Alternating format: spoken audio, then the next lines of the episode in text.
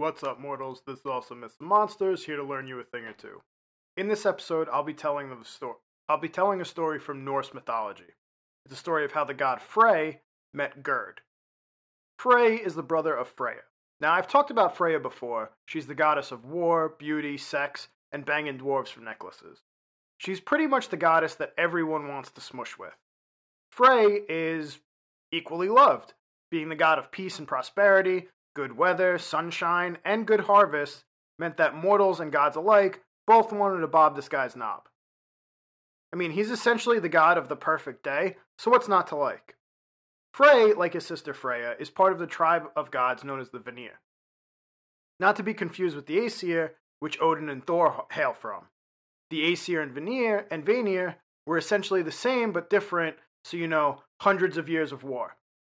Frey was the mightiest among the Vanir, and both tribes of gods eventually found peace, which Frey was the god of, so like maybe he had something to do with it. Besides being a weird combination of awesome and delightful, Frey also had a lot of cool toys. He had a super powerful sword that could fight on its own. I don't know if you get credit for your warrior deeds if your sword does the work for you, but it's definitely a handy tool to have. He also possessed the golden boar, Gullinbursti, created by the dwarves Brok and Eitri after Loki gave Thor's wife a haircut. It makes more sense in context. The same weird chain of events eventually led to the creation of Mjolnir, Thor's hammer. The important part is that Gullinbursti was better than any horse around because it never grew tired since it was a magic robot boar and could run over literally anything, including water and air. The fact that it can run over air makes the fact that it can run over anything else kind of obsolete. He also had the great ship Skidbladnir, which always had favorable winds behind its sails, and although it could carry every single god at once, the cool thing about it is it could also fold up and go in Frey's pocket, so you know, it's pretty neato burrito. Frey ruled over the realm of Alfheim, Alfheim, the beautiful land of the Light Elves. He was given it as a teething present, so this dude was born with a diamond spoon in his mouth. He had a dope bachelor pad and even a faithful servant in the elf Skirnir. But even with all this great stuff, being super powerful and handsome and loved by all, Frey was sad. He felt like there was something missing from his life. He decided to try and find it, and he knew just where to look. Frey summoned Skirnir, and the two got in a chariot pulled by Gullinbursti and made their way to Asgard. Upon arriving in Asgard, Frey went to Valhalla, Odin's great hall of slain warriors. There, the Einherjar, men who had died nobly, lived and trained in preparation for Ragnarok, the end of days. Now, I have to stop here to talk about this concept of a noble death in combat, particularly because so much Norse imagery today is being used by assholes. So, just to clarify, a noble death would not include if you say committed treason by storming the Capitol in an attempt to overturn democracy because your conman candidate didn't win. That would not be a noble death. There's nothing noble about that. It's pretty much the exact opposite of noble. There's no noble way to smear your own shit around the walls of a building. Back to the story. Skirnir started of start, stater of the obvious is like, wow, there must be a lot of Einherjar. Which, yeah, there are. Valhalla is massive. It has 540 doors, and each one is wide enough for 800 warriors to walk through standing side by side. So that's 432,000 warriors and it's just the first line of people. It's bonkers how big this place is.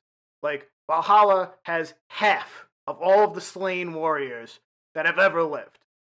And Ragnarok isn't some wildly one sided fight because they have this giant army. Like, on one side, you do have millions upon millions of fallen warriors, but on the other side, you have a wolf so big that can stretch its jaws from the surface of the earth to the tip of the sky. So, it's not exactly a winning proposition fighting things that can take dumps bigger than your army. Anyway, Frey and Skirnir are watching the practice battle, and eventually it ends. All the sol- soldiers get up and their wounds magically heal as they do every day. They head inside for the nightly feast. How do you feed so many warriors? asks Skirnir. Oh, you can thank Saehrimnir and his nightmarish existence for that, says Frey. He's the giant boar that they kill and eat every night, and then by morning he's just back. So he lives in this perpetual loop of being devoured and revived, devoured and revived. His entire existence just must be absolute torture. And Skirnir is like, oh my you, that's horrifying. please change the subject. What about the mead? Sure, need a lot of mead for this many soldiers, and also to forget about how ter- that terrifying thing you just told me. And Frey answers, Oh yeah, the mead is from Heidrun. She's a goat that lives on top of Valhalla, and from her udders flows the best mead. So, you know, mead is just magic goat titty milk. The pair keep exploring the enormous halls of Valhalla, and they eventually see Odin sitting at his table, surrounded by his animal companions like he's some sort of Disney princess. They watch him not eat because his dogs just do that for him, and his birds whisper things to him. Skirnir asks why they came to Valhalla in the first place, and Frey tells him that it was all just to check for Odin. The tour and explanations were for the future when one day a handsome podcaster would tell their story and need to fill up some time in an episode. Seeing that Odin is dining at Valhalla and not sitting on his throne, Frey and Skirnir scurry off to the previously established empty throne. Frey sits in the throne, known as Hlutslav, which has too many consonants in a row for any human to pronounce, and gazes out upon the world. Throne just so happens to allow the sitter to view everything happening in the Nine Realms. Frey searched in all directions for the thing that he felt he was missing in his life. Eventually, he found what he, lo- what he was looking for, and when he left the hall, Frey wore an expression on his face that Skirnir had never seen before. He was super depressed. Frey drove his chariot to his dad's house and locked himself in his room like some angry teenager. He stayed there without talking to anyone, or eating, or sleeping. After three days, Frey's father, father Njord, the god of the sea, sends for Skirnir. Njord asks Skirnir why Frey is so upset. He used to be so kind and wise and handsome, but now he just pouts.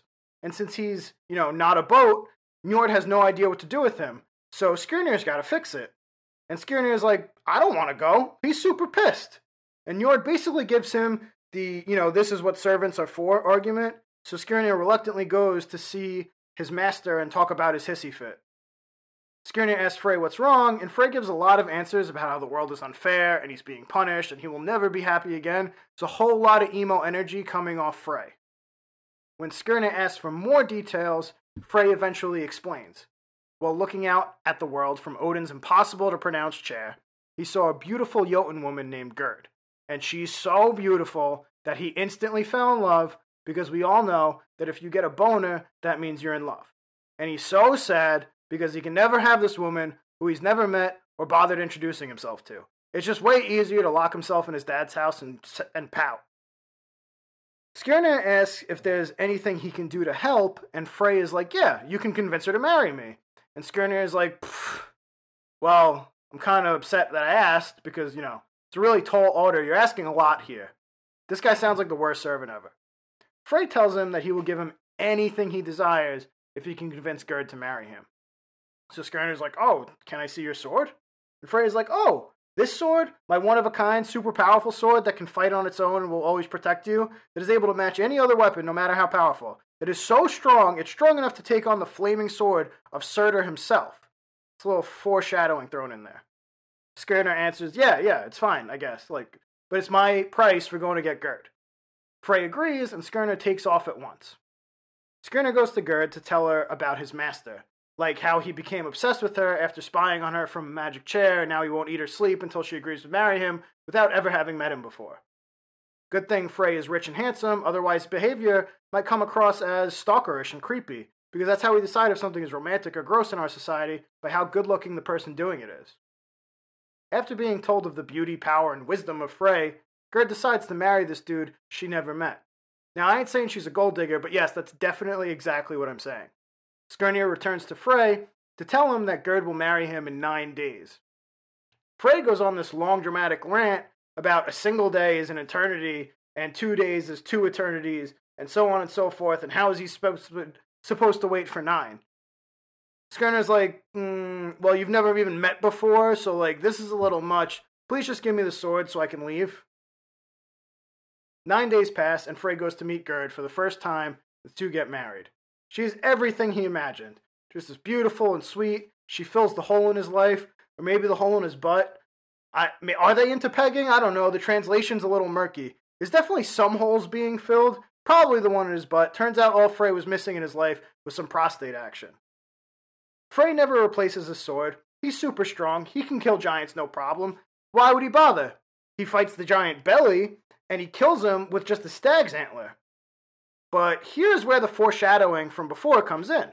When Ragnarok comes, which is already predetermined and they know what's going to happen, Frey is destined to fight Surtur, which maybe would go well for him if he still had his awesome sword that he literally said could match Surtur's flaming sword.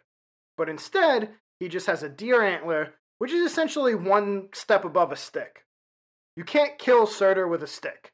He was there when the Nine Realms were created, just sitting and watching like a creep. Though if he was handsome, maybe it would have been romantic. So anyway, Frey dies, and his legacy is carried down through his son Fjolnir, who drowned in a vat of mead while he was drunkenly searching for a place to piss. So, you know, a proud lineage indeed. Probably should have just kept his sword and learned how to shove things up his own butt. So that's it for the episode. If you enjoyed, you know, come back for more. There's an episode about Frey's sister Freya and the aforementioned dwarves that she boned, and also how an impromptu, non consensual haircut led to Frey's cool stuff as well as Mjolnir. I did an episode about that too.